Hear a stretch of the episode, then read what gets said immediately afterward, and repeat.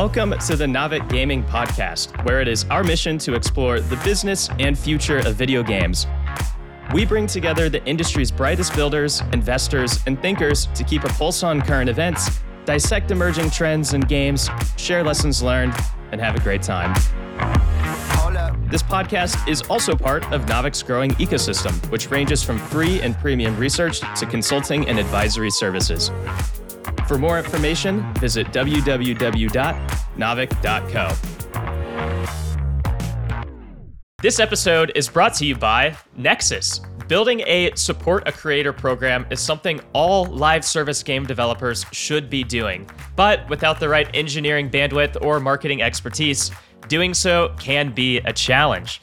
Nexus's creator program in a box makes it easy for game devs to build and manage world class creator programs, driving significant growth in conversion, ARPU, retention, and LTV. Nexus has partnered with incredible live service publishers like Capcom, Grinding Gear Games, Hi-Rez, Ninja Kiwi, and more, and would love to help you, our Naavik Gaming podcast listeners, do the same. If interested in learning more, simply head to nexus.gg slash Naavik. There, you can learn more about the efficacy of support a creator programs and discover how to easily build your own. Again, that's nexus.gg slash Naavik, or check out the link in the show notes.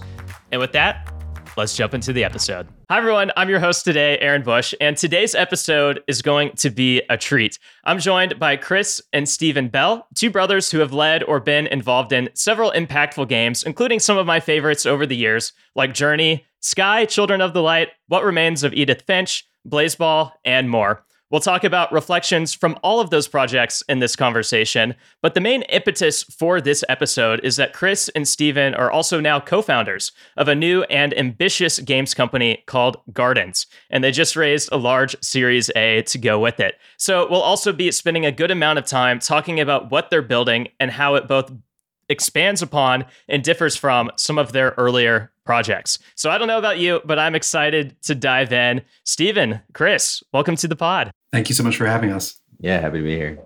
Awesome. Uh, well, let's go ahead and start with some quick introductions. Um, and so maybe if you could each just tell us a bit more about your backgrounds. And as a part of that, too, I just have to know what your favorite game is that you've helped develop so far in your career. So, Chris, we'll start with you for this one. Sure. Um, hi, I'm Chris Bell. I'm the co founder, CEO, creative director, and president uh, here at Gardens. Um, I got my start well, first making a student game called uh, in grad school called Way, uh, which pairs uh, strangers up uh, to go on an adventure together. It's all nonverbal. Um, it's kind of like Journey before Journey, and that uh, project actually got me noticed uh, by thatgamecompany and got me working on Journey, whereas I was a designer producer. From there, I went on to be the lead designer of What Remains of Edith Finch, and after that was the lead designer of Sky Children of the Light up until launch. Um, and then co-founded Gardens with Stephen and Lexi Dostal. So, what was your favorite What's your game? Favorite game that you made?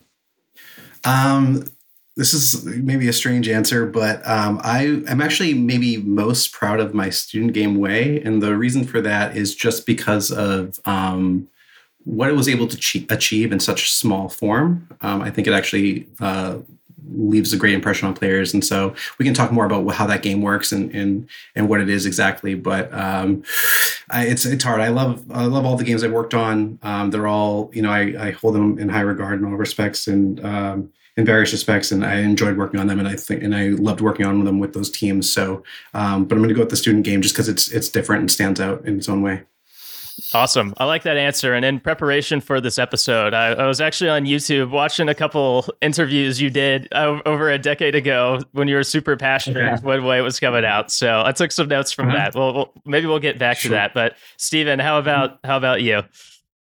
Yeah, yeah. Hi, um, Stephen Bell. I'm uh, one of the co-founders. Also, we have another co-founder, Alexi Dostal, who's not here. Um, so I just want to shout him out. But um, I am uh, both narrative director and chief strategy officer here at Gardens. We kind of wear a bunch of different hats, um, especially when you're a young company. Mm-hmm. Um, I got my start. I came up in like the film and TV space. Like I write and direct, um, still do a little bit, um, and kind of Chris and I had always like collaborated on projects together. So just through his you know, working on Journey, I was kind of around for the tail end of Journey, you know, helping out a little bit, like play testing, talking through things, getting to know like the indie scene in LA.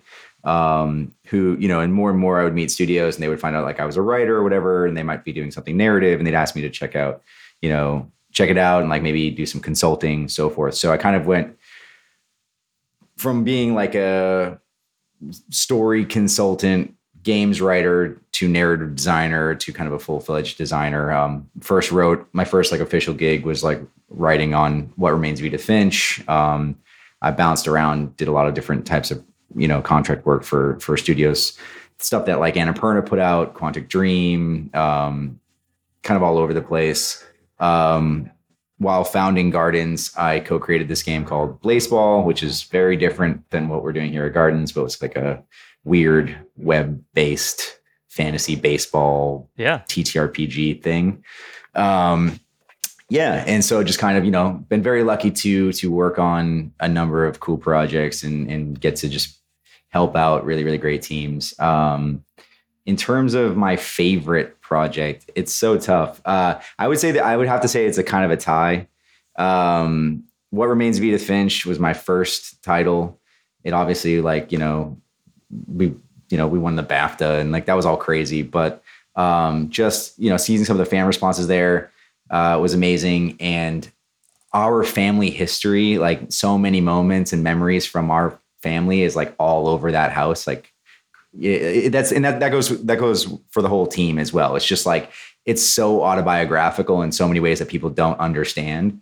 Um so you know like if you if you're in edith finch and you're like creeping through the crawl space um, and you look at like the AC compressor unit, if you zoom in, you'll see like a sticker on the compressor, and it's like th- that's our dad has a plumbing, small plumbing and heating company, and you'll see like the logo for his company on the compressor. Like there's just things all over the house that are just literal memories pulled, eh, you know, pulled from from our family history. Um, so that, and then also Blaseball. Um, Blaseball is such a weird thing. It's such an amazing energy. The the fan base and community was so incredible, and that was a thing that was just rapidly iterative um, and getting immediate feedback. You know, sometimes within a week or two.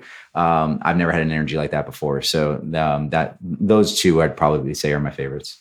Okay, those are great answers. We'll talk more about what remains of Edith Finch in a little bit. That's one of my my favorite games too. so I'm part of that fan base. Um, but before we do that, um, I before we dive into that and even just get into some of more details about the new company and the new game you're working on, I do want to take a bit more of a trip down memory lane here and explore some of the sure. ideas and learnings behind some of these earlier games and successes, some of which I imagine actually help set a foundation for what you're building next. And so it'd be fun to explore um, some of those some of those ideas. And so maybe first of all, um, Chris, ever since you were that college student and created Way, and soon after that journey, it, it seems like you have obsessed at least a little bit about creating these like collaborative, more joyous experiences that tap into like a range of more positive emotions, maybe, um, and actions that most games don't prioritize. And maybe you can correct me if I'm wrong here. Just kind of frame it as as you see it. Um, but I'm just curious, like, why have you kind of stuck with that focus over the years? Because it seems like you guys also might have a similar bent with gardens as well. Sure. Yeah. Um, you know, when it comes to the games I like to design, but also the games I like to play, uh, multiplayer is definitely um, at the forefront of uh, what we care about. Uh, think about you know the power in in strangers coming together, in the the the the opportunity of another person, of, of what they can bring to the table, and the things they can offer you, and the, the drama that can unfold, or the different kinds of experiences. And so, you know, um, you get a lot for free when you when you make a multiplayer game in a way because you you know versus being more of a content driven game where you're trying to uh, you know create a bunch of um, experience or whatever for the player to go through um, or systems or what have you you know you you get a lot by just bringing this other player that that that brings their whole self and whatnot into the world.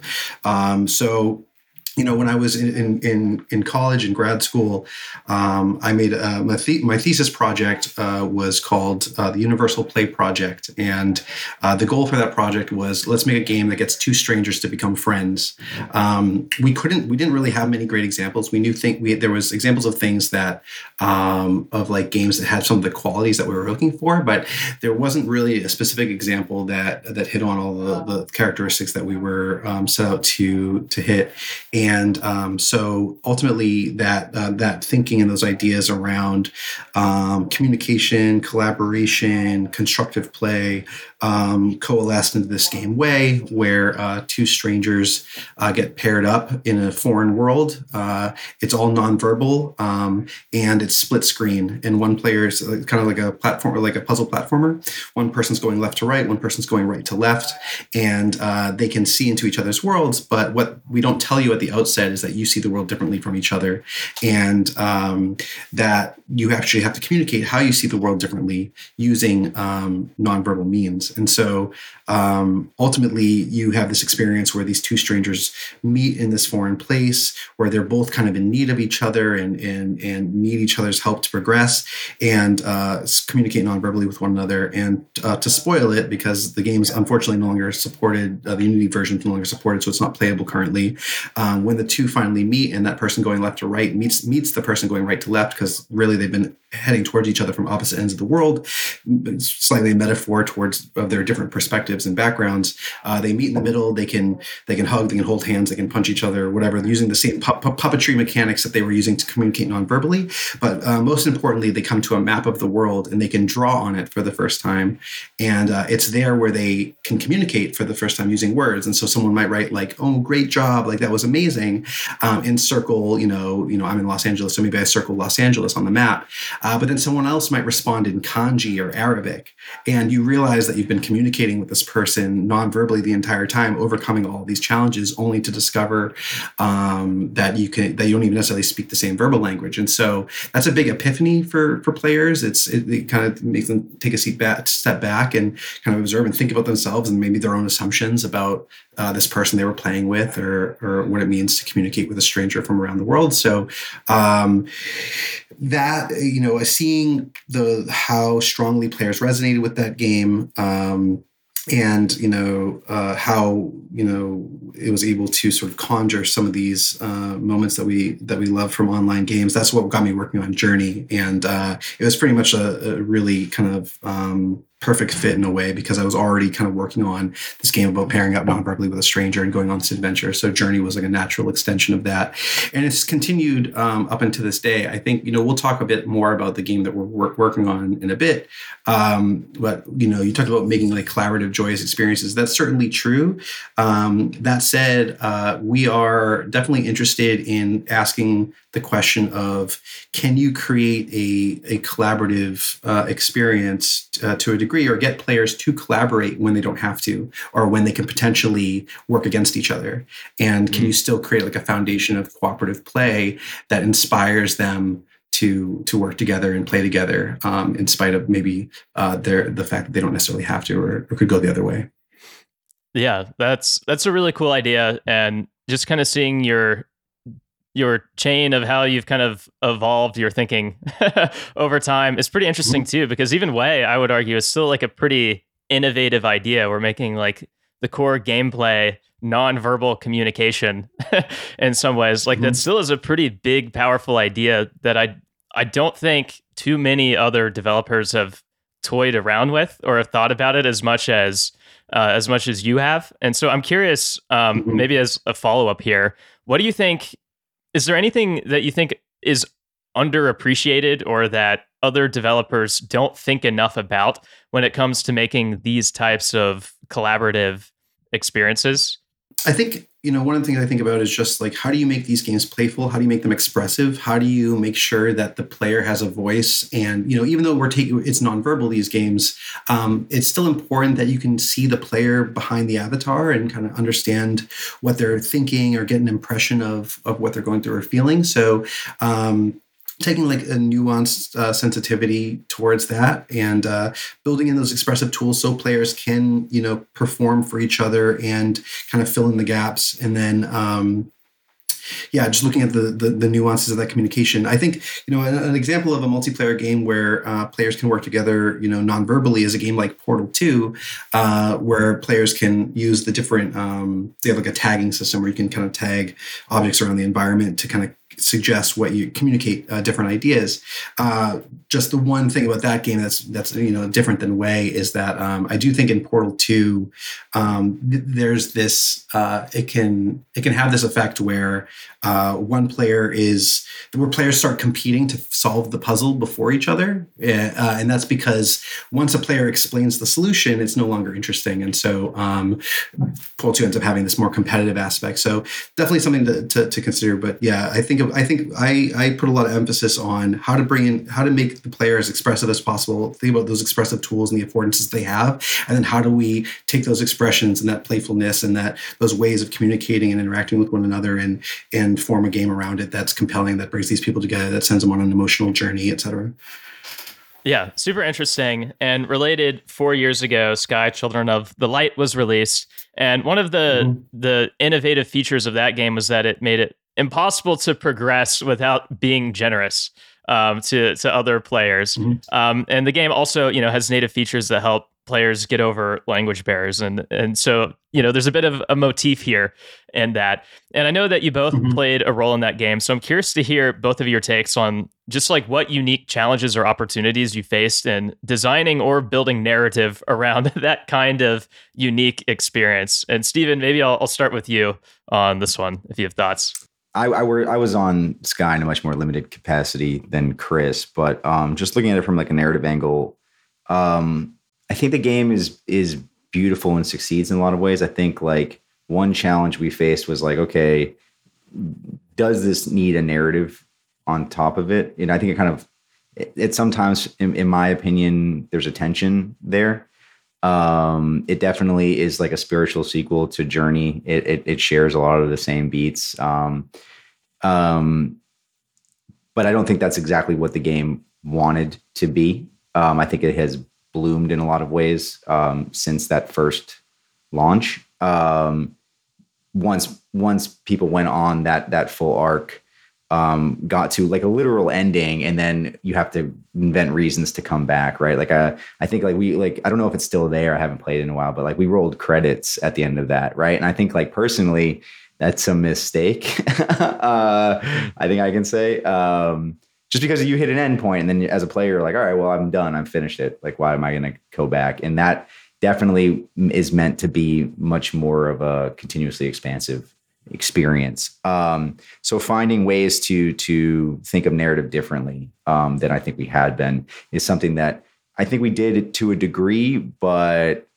you know I think it, that that was a lesson learned, um, and it's something that you know a lesson that we've learned as we move into the the project that we're making now. Right, um, I am much more interested as a narrative designer in um, kind of just burying story as deep in a virtual world as I can and letting players dig it out, really trying to um, create like an emergent narrative ecology, we always say, um, build a foundation for interesting, you know, multiplayer stories to just emerge between players, let them really drive the experience. Um, that's what that's what we're setting out to do here. Gotcha. How about you, Chris? Any notable reflections from that game? Um, it, it, took a long time to get right. I actually came in uh, middle mid, well, midway through that project's development. I was working on Edith Finch for a while, and then um, finished that game, and then uh, came over to help out on Sky. And I will say that when I when I joined Sky, um, it was still kind of a shell of a game uh, of a game. It, it, had a lot of different pieces in it, a lot of different ideas, and and um, characters or mechanics and whatnot, but it was it was a real challenge and struggle to say, you know, what's what's really most important here, what really belongs, what need what stays, what what needs to go away or get killed, what's part of uh, an earlier idea that never really came to fruition or or you know, and so coming into a project midway where it has all these moving parts and um, um, is is so complex in a lot of ways. Uh, it took a lot of time to kind of just sort of read, see through all of that, understand what really mattered, what was really important, Um, and then also, you know, the game was also just has a lot of you know innovations. You know, it's a 3D, let's call it a platformer or you know flyer, whatever, um, on phones. Uh, doesn't those don't really exist? You know, trying to create like really well controlled gameplay on a phone in a 3D moving avatar is something yeah. that you don't really see. Um, the the free to play economy based around gifting was a you know a new um, innovation, and uh, it took a lot of time to to get right. You know, I think there there was even a, a, a period in in the studio's uh, history where uh, in that project's history where it could have where it was this kind of debate over does, is it meant to be more of this playground this like playground experience where it's more of a sandbox? Is it meant to be more of this linear experience where it's more of like a hero's journey kind of like journey? And then it ends up being it, ends up somewhere in the middle i think by the end uh, being this kind of theme park uh, like experience that we've designed. So um, uh, lots of lots of learnings and um, and uh, challenges along the way, uh, but uh, ultimately, I think came together into something that that was quite uh, holistic and uh, successful. Cool. If we had another hour, I'd spend some more time unpacking some of the the bigger ideas here. You guys have worked on a bunch of interesting games that we could spend a bunch of time on each of them. But um, one more question before we start talking about gardens. Um, Stephen, um, uh, you, you mentioned that you have an extensive background in writing and narrative design, including for What Remains of Edith Finch, which I mentioned is is a game that that resonated with me quite a bit, and it's cool to hear some of the the lore behind. You know, the the you mentioned the autobiographical parts of it, um, mm-hmm. and I guess for quick context for those who haven't played, um, but should, but no no spoilers. But the basic premise of the game is that like there's a collection of short stories that the protagonist experiences, and they're all about the day that um, you know someone has died in in the past. And um, one thing about that game that I still think about years later is how diverse of a tone all of the stories are in that game, and how it makes you feel a range of emotions that ultimately culminates in in a touching ending. And of course, all of that takes place in just one game. Um, and so, bigger picture, Stephen, I'm just curious, like, what have you learned about or leveled up in narrative design over the years to really make the most of players going through wide ranging stories and feeling connected to these games through, you know, all sorts of those different emotions, I guess. I, I think it's just been my approach to narrative design has been like an evolving thing, right? Is as again, you know, just as I've developed as a designer, and and you know, I think like the most important thing when it comes to to narrative design is um, you have that relationship between the the player, the virtual world, and that central mechanic that is driving the experience, and um, just doing whatever I can to not disrupt that relationship. Um, I never want to pull, you know, like put myself in the middle in, in, uh, of that or um, pull agency away from the player. I think like one, it's weird to say as a narrative designer, but I'm like, not every game needs narrative or every game tells a story in its own kind of particular way. Um, I think like too many games are like try to be interactive movies, which I don't think can be successful uh, personally. Um, when it comes to like the things that we're building now are what I'm interested in. I'm really interested in kind of like both emergent narrative, whether whether systemically from like a proc perspective or just between uh, players, right? And so it's it's really about like I said, trying to just like bury as much story. If you're creating a big virtual world, bury as much story as deep as you can. You can have history and lore and all of that, um, but you don't need to spoon feed your audience. You don't need to hammer them over the head with like a million cutscenes. Like, let them go dig it out. I think the most interesting uh, experiences that I've seen in games, especially from like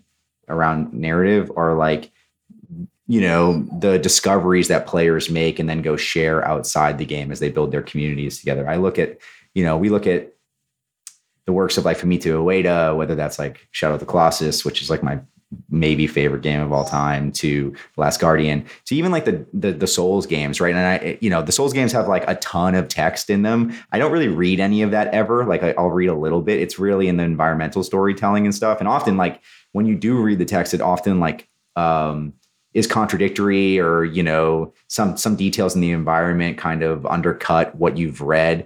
I think that's the most interesting part because then you start finding communities built outside of the game where they're speculating they're kind of filling in the gaps together.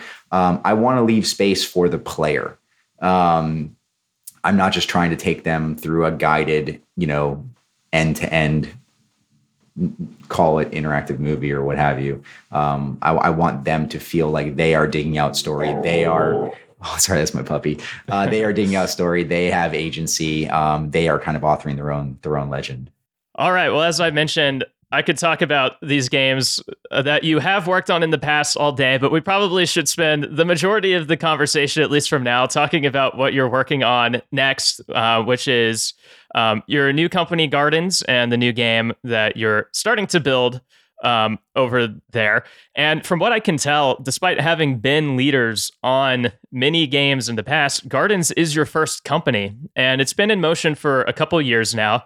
Um, and so I, I just have to ask, and Chris, I'll start with you on this one. How has it been taking on just like a new level of responsibility, seeing a new type of work that's involved in um, being a founder? What have your reflections been so far? Yeah, I mean, it's been really uh, rewarding and fulfilling. Um, it's something that we've wanted to do for a long time is uh, start a studio and kind of create the the the culture and work environment that we that we want to show up to every day and want to contribute to and build and grow um, and also you know just get get to make the kind of games that we want to work on um, we we spent a, a, a, good chunk of time just at the early outset when we first formed the company of just kind of getting things on its feet. You know, uh, there's a lot that we didn't know. There's a lot of learning that we had to do. There's a lot of process and paperwork and whatnot to to get a company on its feet. And so um, uh, there was definitely a lot there, but as we progress, you know, further on, I can more and more my um, my attention can can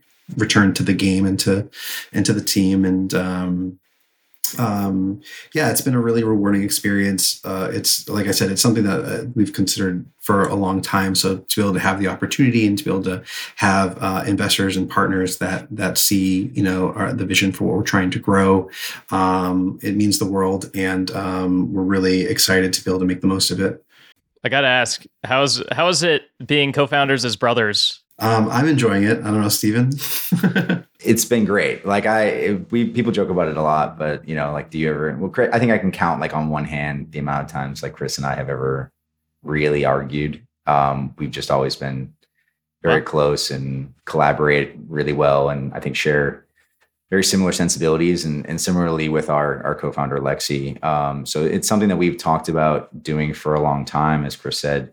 Um, and you know after Sky launched, we started, you know, talking about it really in earnest and still took like, I think a year and a half, couple years before we actually, you know, pitched the studio and the game that we're we're building. We we we took we were just you know working other projects consulting for people et cetera and just like in off hours kind of working together to to iterate on you know not only what we wanted the game that we were going to make to be, but the studio to be. Um, we we got pretty far with a few different ideas and kind of kept going back to the drawing board and saying, uh, we like this or we like that or there's some something here, but there's not enough. You know, the legs aren't there. Um, until we got to the idea, you know, that we ultimately pitched the studio on. So it was a it was about a couple of years of like real iterative design until we finally got to the point where we felt confident in you know raising capital uh, to start the, the the company. And yeah, it's been it's been amazing. I mean, I feel very lucky that I get to to make cool stuff, you know, with Chris every day, and um, we're learning how to, you know, run a company. That was we definitely are leaning on the support of our partners and stuff. We know what we're good at. We know what we have to learn. Um, it's definitely been a learning process, but just trying to, yeah, just trying to build the place that we want to work at, um, and and you know, build the game that we want to be playing in every day. Cool. Well, we'll get back to some of that, but I don't want to leave the audience hanging too much. Let's talk about your game. Um, and so I guess, um, according to your announcement materials, the game is described as an ever evolving online PvPvE fantasy adventure sandbox ARPG. There's a lot, a lot in that words. description. Um, so maybe could you guys unpack what you what you mean by that? Tell us a bit more about what you're what you're building. Chris, what does that mean? Yeah, so I'll break down uh, each of those uh, individual words a little bit. So, you know, um, online, so uh, shared world, uh, playing with other players, big focus on uh, c- crossing paths with others. Um, PvPvE, uh, so uh, there is um, both collaborative and competitive uh, mechanics in this world at play. Um, social fantasy adventure sandbox. So it is a, a sandbox game. Um, uh, very, very much, yeah, in, interested in um, building a, a, a, world that players want to return to every day, that we can host events in, that can kind of be a forever game that um, becomes a, a, place that players want to return to, that players form community in, that players can can grow and build, go on endless adventures uh, together. Uh, and then ARPG, uh, action RPG is uh, what the A stands for, action. Um, and you know, I think some of these um, certain online games or, or MMOs are a bit more um, kind of like idle. You know, kind of you you click, you wait, you know that kind of thing. Uh, we're very much interested in in getting players into the the bodies of their characters, in in really having this embodied play that's very tactile and very warm. And so a lot of the mechanics that go into the game, into into players working together, um, involve that, and and eh, so that you really feel the presence and weight of the other players you're playing with as they uh, go on these adventures together with you. Yeah, it's it's very much a a game that's inspired by. I think we say this in the in the announcement, but um, it's definitely in, a game that's like inspired by memories that have stuck with us playing online games over the years, and it's like in particularly moments that we've shared with strangers. Uh, mm-hmm. Chris, do you want to tell the Final Fantasy story? Sure. Yeah. So um, an example of that that I like to give is uh, I was playing Final Fantasy XI uh, years and years and years ago. Um, it was pretty much my first MMO. And um, I was playing that game and I was in a particular part of the world uh, when it started uh, to rain. And uh, it was a desolate part of the world. Not many people would travel there, namely because there wasn't much mechanical incentive to be there. It's not like that you would get like a lot of experience points by going there. And so naturally it would end up being quite desolate and barren. But I would go and uh, it started to rain. And so um, um, I went to uh, find a nearby cave to uh, sit and uh, watch the rain. And uh, I was surprised when I found another player already sitting there. And after some time, I asked them, you know, why are you here? And they said, I come to watch the rain. And uh, that was the same reason that I was there. And it was became this very much this like bonding moment where we became friends and um, ultimately would, um, uh, yeah, go on to adventure together. Yeah, you know, Lexi and I talk a lot about, you know, like the experience of playing something like World of Warcraft and kind of like being out in the wild and pulling too many mobs and like exhausting all your options. And then, you know, just as you're about to die at the last second, you know, someone like a healer crosses your path or something and saves you. Um, and then you just, you know, find yourself, you know, partying up together and adventuring together for hours. And it's like, it's, it's how those, those new relationships form. And I think like, um, unfortunately, a lot of games today too often kind of disincentivize or even prevent those kind of interesting and uh, intimate emergent moments from happening between players. Um, so we're really trying to build something that that fosters that again and again by design. Very cool. And I guess I mean you, this is a virtual world, and you mentioned Chris. I think you framed it as more of a forever game, uh, which I think is a new type of game uh, for for you guys to build. You can correct me if I'm wrong, uh, but I'm curious, um, both kind of what sent what sent you down that path to to really choose to to build that kind of game, um, but also just like you know because it's different. What new or innovative design challenges are you having to tackle and think through? You know, in these these stages of building it out so far. Um, yeah, so I can answer maybe that last one first. Um, we really set out to make the game that we want to play every day. Um, it's uh, it's a game that's uh, heavily inspired, like Stephen said, of the, of the, memories that have stuck with us playing online games, and said, how can we, you know, make a game that that fosters those those moments again and again by design? Um, when we think about, you know, online games and, and community building, you know, we think about how can this thing grow and, and sustain itself and live on and be and be a home for players and um, uh, you know, rather than coming out with a sequel and maybe like bifurcating the player base or you know separating the community, you know, just continue to grow and to extend this thing, continue to add new features, continue to add new environments, new mechanics, new narrative, etc. Um, as we flesh out this world. Um, I think Sky, in, as well, is is intending to be a forever game in its own right uh, how uh, just it's it's uh, very much a, a, collaborative, cooperative game. Um, versus, you know, we talked about it's one of the challenges of what we're we're creating. Um, I think you know we're we're trying to make something where cooperative and competitive play can happen uh, together, and we're trying to make a world where uh, no matter what player type you are, uh, that there's a place here for you and that there's a way to contribute to this world and and be a part of it and, and take action in it.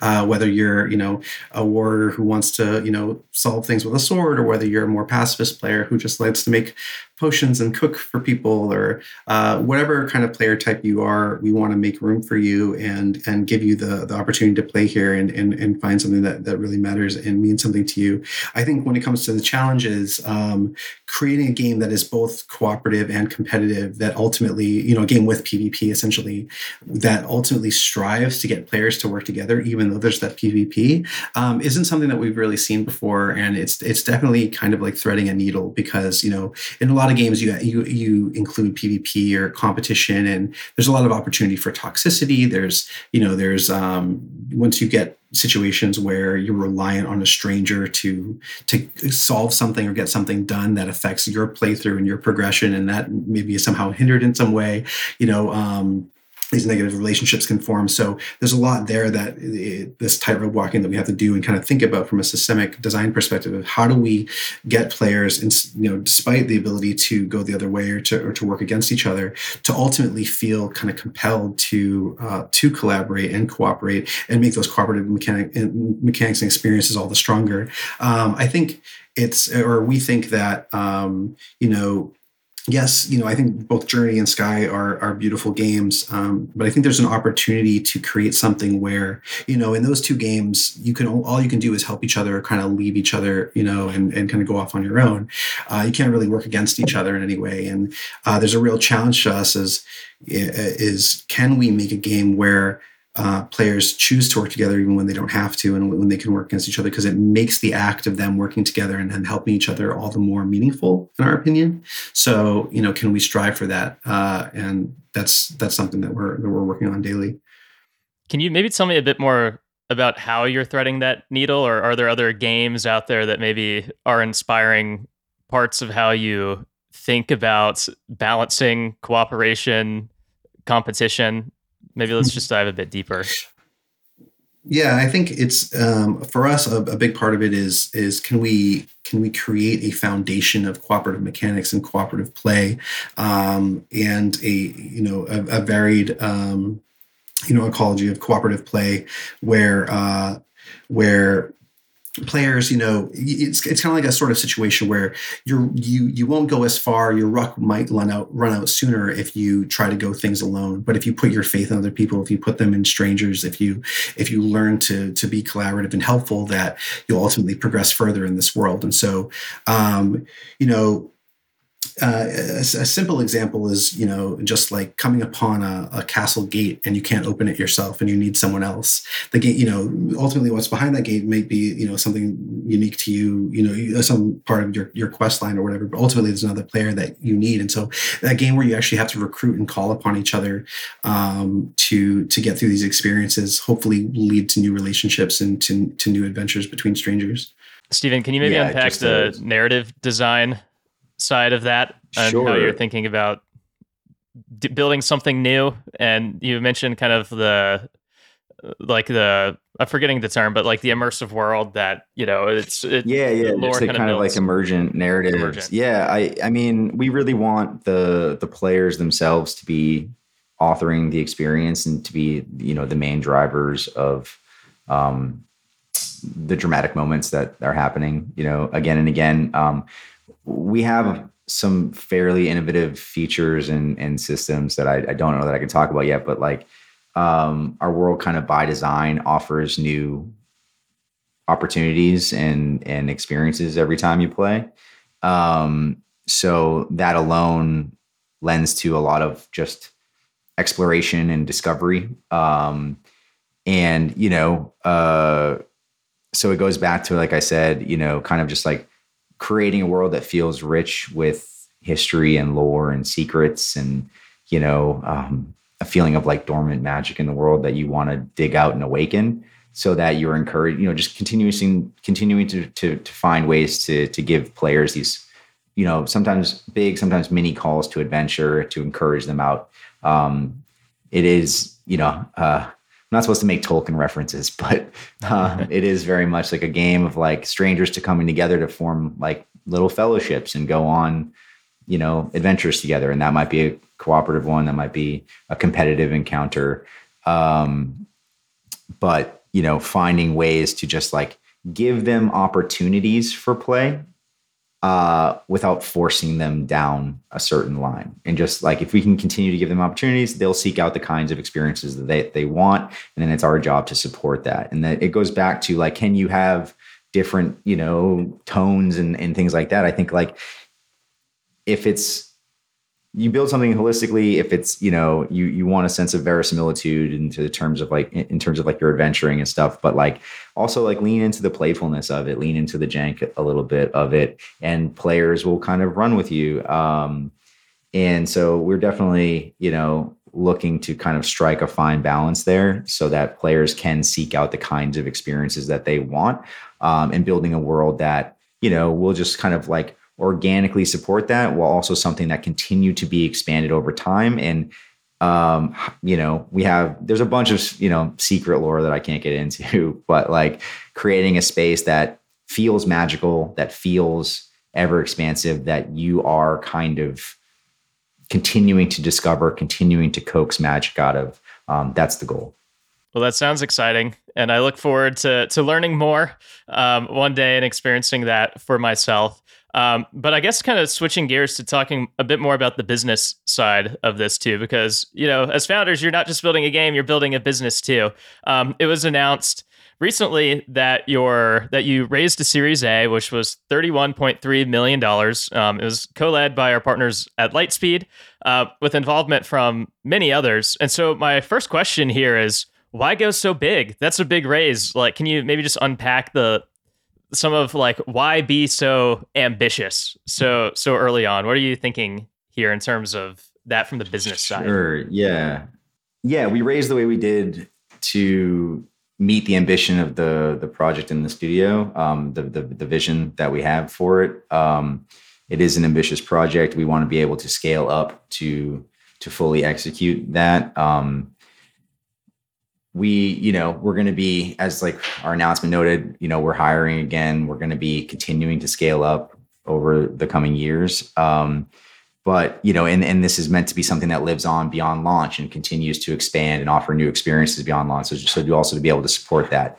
Uh, it's not just a, it's not just the capital that we brought in but also like the support from you know our co-leads at lightspeed and krafton to we have a number of other um, you know companies and angels that that came in that are, are offer all sorts of different talents and expertise um, to help us build out this vision. Um, and yeah, I think like games are expensive. This is an ambitious title. Uh, we wanted to make sure that we were bringing in enough runway to support the studio. I think like unfortunately, you're seeing you know a lot of stories of like studio closures and layoffs. Um, we want we have a responsibility to our team to take care of them you know to protect them. We want to be building this with them for many many years to come. Um, so building in real you know solid runway for the studio allowing us to go after world class talent and retain them. Um, you know when we just looked at our goals for where we wanted you know what we wanted the studio to be what we wanted for the project where we wanted to go um, it just kind of made sense to to really go after it with this raise. Mm. Maybe a, a follow up to that. Your investor list is sort of a, a who's who of not just VCs, but also you know companies and leading executives from many, if not most, of the industry's leading platforms and companies. It seems like, um, and so I mean, for one, congrats on um, building a great um, team of investors that that have your back. But I'm also just curious. Um, how did you decide who to add to the cap table. Like, what does this wide range of elite investors like tangibly bring to you as a studio? Can you maybe just unpack a bit more, like how you thought about, you know, bringing all of these, you know, impressive people on? What are you What are you really unlocking there? Yeah, I'll I'll, I'll take the first part of that, Chris. Then you can kind of jump in. Um, I mean, one, it's it's it's kind of a reflection of the game we're making too, right? It, like we're making definitely making we're making a game about strangers with different backgrounds and talents coming together to to you know try to create something new and create magic together. Um, we we definitely try to approach the the round that way. Um, I think whether that's like looking at you know bringing in uh, a blue chip investment firm like Lightspeed that has like r- real global presence that can help us um, kind of scale the company um, from you know advice from like a corporate governance angle um, that'll be there like doing the nitty gritty with us day to day um, to someone like Krafton, who has you know experience launching one of the biggest games in the world live ops experience go to market support um, even things like localization or large scale play testing, things like that. Dreamhaven, you know, who will do everything from help us uh, like scaling the company, hiring to providing design feedback, um, FunPlus, who will help with you know play testing, similarly like to someone like Krafton, you know the other VC firms like Transcend and, and Tierda, um, who bring both like real industry experience, understanding how games get made, how you know can provide industry insights there, but also how to scale a company. Um, just down the line to our cross media partners, things like that. We we want this to be a global franchise. We have a lot of aspirations for for things that we can do uh, with this title and with the world that we're creating.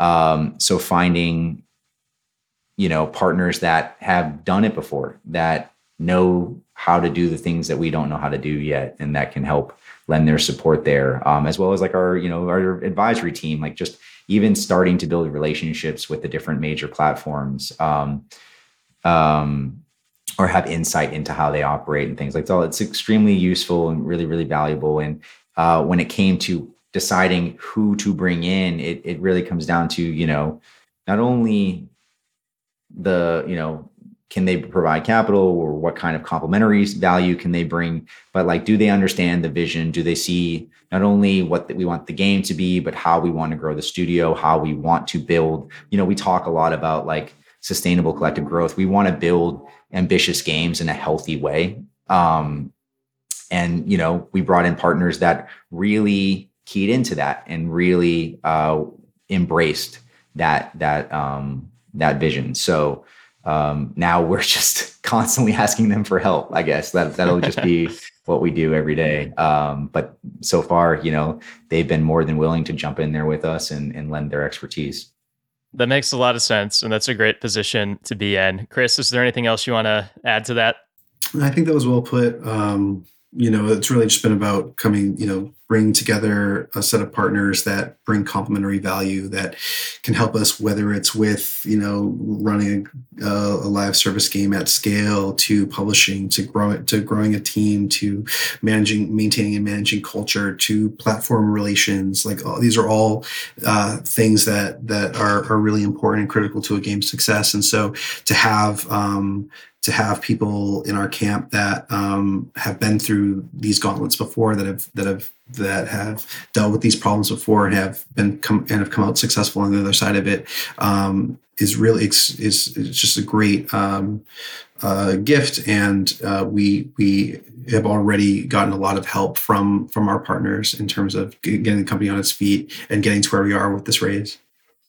Great. Final fundraising question from me. I I imagine that we have many listeners who, you know, might day who might one day start a company for themselves, you know, are going to be excited about, you know, building a team around a new game that they're excited about, but we'll also have to go through uh, a bunch of, you know, fundraising, you know, figuring out documents, all all of those, you know, starting a company details for the first time, uh, like like you guys have. Uh, so I'm just curious, like over whether it's fundraising related or just something else related to the the nitty gritty details of of starting a business. Um, what have you learned or wish you knew um, two years ago that might be helpful for someone else listening?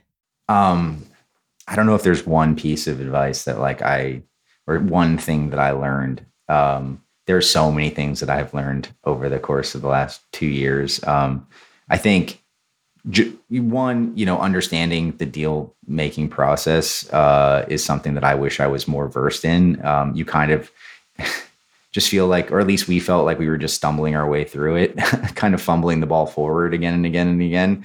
Um, you know, I read venture deals like 10 times and, but you can only, that only helps so much. You know, it's helpful, but you know, and like you can Google as much as you want, but until you're in it, like there's a lot of things that happen very quickly, you know, nego- negotiation tactics that you're not necessarily keyed into or like lingo that's thrown around. So uh, it's just kind of a trial by fire thing. Um, so you learn a lot just going through the process. Um, starting a company, there's just like so much to do all the time. Um, the only advice I have is like, I constantly just ask stupid questions. Like, even if I think I know the answer, I'm constantly asking it as just, just making sure that I am buttoned up on everything. Um, and you know that I do it all the time. But it's it's why we pulled together like the partners that we wanted to get right. It was something that we knew like we're new to starting a company. We like that would be the one knock against us, right? Where that would like the the experience side of things. Um, so you know, leaning on people that you can trust that um, have been there before or that understand it, like, and just ask as many questions as possible. Um, you're gonna make mistakes, but you know, if you have a team around you that like is willing to like you know lend a hand, they'll uh you'll get through it. It's just the funding side of things is is I think it's changed a lot too over the last couple years. Um, you know, we raised seed with like a PowerPoint presentation. Uh, I think like fortunately we had worked on a number of titles that brought some credibility and stuff. Um, we definitely took our time before, like I said, before we raised.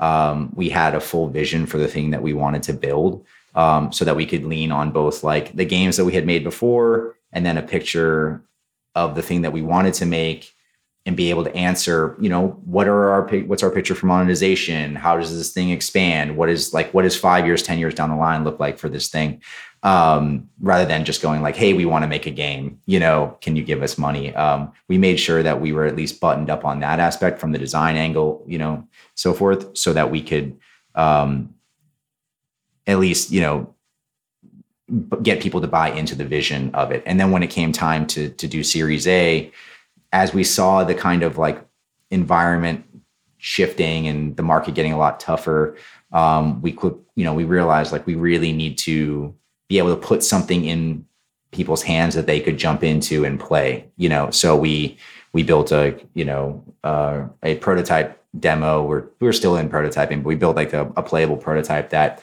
we just brought to potential investors at gdc and just sat down with them behind closed doors and then we just let them jump into it um, being able to just let them experience it and get a glimpse of what you're making even if it's not the whole thing but to get the feeling of what the thing is um, I think can be very powerful. Um, because if we didn't have that, I, you know, I don't know how we would raise today.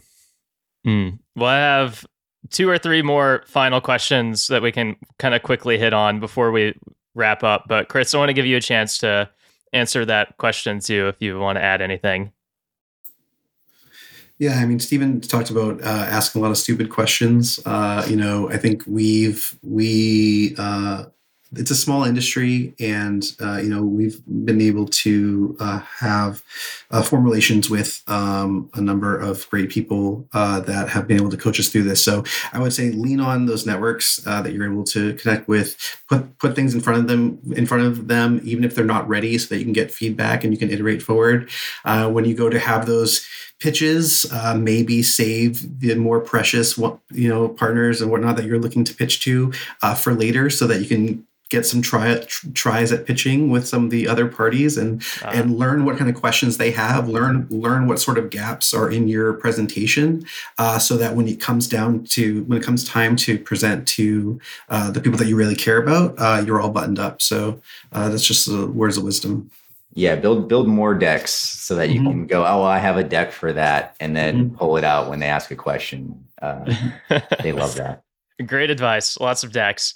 Um, so maybe a couple questions before we end. Um, you mentioned um, earlier in the conversation how you want to build games in a sustainable way uh, where you can create positive experiences for all types of players, but also for all the people who are working with you too.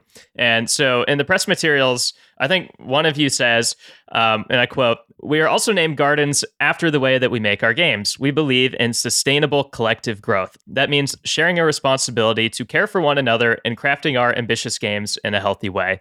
Um, so could you maybe just share a bit more about how you're uniquely designing your company culture and whether there's like any like experiences from the past that just kind of melded and shaped the way that you're thinking about building this business differently? Yeah i'll jump in first. I, I do i want to say like i don't think we are uniquely doing anything. Um, i think that there are a lot of really great studios that are also trying to um, build things uh, in a okay. more sustainable manner. Um, um and we're like constantly trying to learn from them. Um, we are constantly like, as Chris mentioned, you know, been fortunate to be building up a network of other founders of other studios, sharing ideas together. Like, I think like if if if a, a bunch of us succeed, then you know things can be done differently. Um, uh, it's not just a competitive thing here. Um, so sharing best practices, um, we we've a lot of the things that we've gotten credit for. We were ideas that we incorporated from that other studios were doing that we incorporated and then kind of put our own spin on or what have you. Um, and then are willing to you know share that with others because I think like if you're going to see change happen in the industry, it has to be repeatable um, and it has to be successful at scale.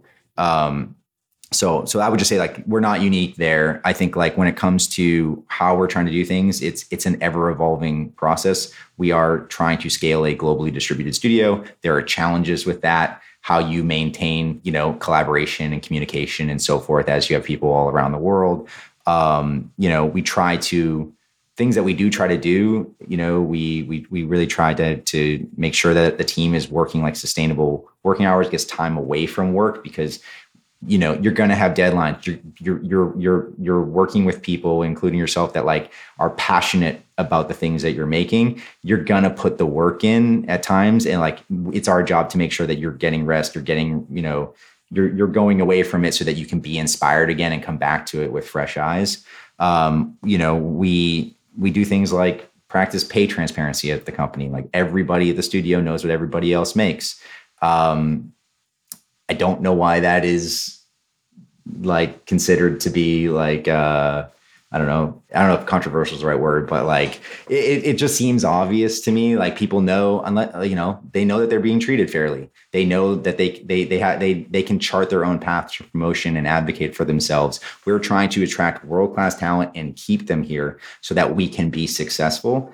Um, and so you know, the more that we can just do to treat our teammates the way that we want to be treated, I think like will put us in a position to succeed. We've all experienced like crunch culture and burnout up close. I've seen people that I love dearly leave the industry who are like massive talents. Um, and you know, and, it, and it's just like, or just just wonderful people, and and that is a a real loss to the industry. So anything that we can do to just continue to get better at you know how we treat one another um, you know we're committed to to doing. Love it. Final question for you, Chris. I know it's still early and you're you're all working hard, hacking away at game number one, but let's zoom into the future for a moment. In 10 to 15 years, or you can pick your time period, what does gardens look like? What are you ultimately building towards here?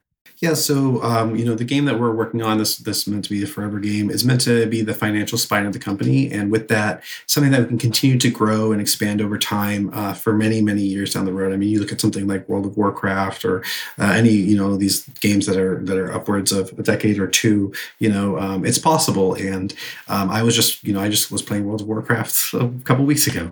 Um, uh, not to say that we're building that game, but um, you know it's it's about having something uh, this the central this this one project that we're talking about you know this should be at this point in the future uh, you know we it would have many years uh, behind it. It would it would it would be uh, bigger and bigger than than how it started. Um, we'd still continue to uh, host events in that world and bring players into it and continue to, to, remix and transform and use it as a place to try out new ideas and and have it be a space a place where we can experiment uh, with the community at scale. Um, and then having other projects projects in parallel with that. So, uh, you know, after this project is out, while we'll continue to grow it, we'll probably spin up a second team, maybe, and then down the road, maybe a third team. And you know, looking at have being a multi-project studio uh, with you know two, maybe three things in parallel um, at any one time. Very cool. Final, final question um, for you guys. Um, I imagine I know you're hiring. You're going to be hiring. Um, and there's people out there who might want to work with you guys. And also, too, just people who have enjoyed games that you've helped make in the past are probably interested um, in um, staying aware of, you know, the updates here. For those who want to stay in the know or get in touch in some kind of way, how should they, where should they go? How should they reach out? Yeah, so um, our website has our contact info. It's uh, www.gardens.dev, D-E-V as in developer. Uh, you can also go on Twitter. We're, we're uh, Gardens uh, Gardens Devs on Twitter. Um, but that's those are the, kind of the two places to to hit us up. Uh, in the future, we'll probably open up a Discord and, and go that route. But uh, for now, um, our Twitter or our hello email is uh, the best place to, to approach us. Yeah. Yeah, we definitely we'll definitely be bringing out more in the near term. I think like it was a lesson that we've learned from previous games, you know, Blaseball, what have you. Um, I want we want to be deving a bit more in public. I don't really believe like going away for five to seven years and just developing something in a silo is really the future for development. I think like you want to build your community, pull people in, make, you know, like do play tests, just just kind of start to to get the game on its feet before you're even at like an alpha or an early access or what have you. Um, so we will be bringing things out, whether that's you know Discord or or what have you, just to start building it up more. But for now, yeah, the the website or the Twitter.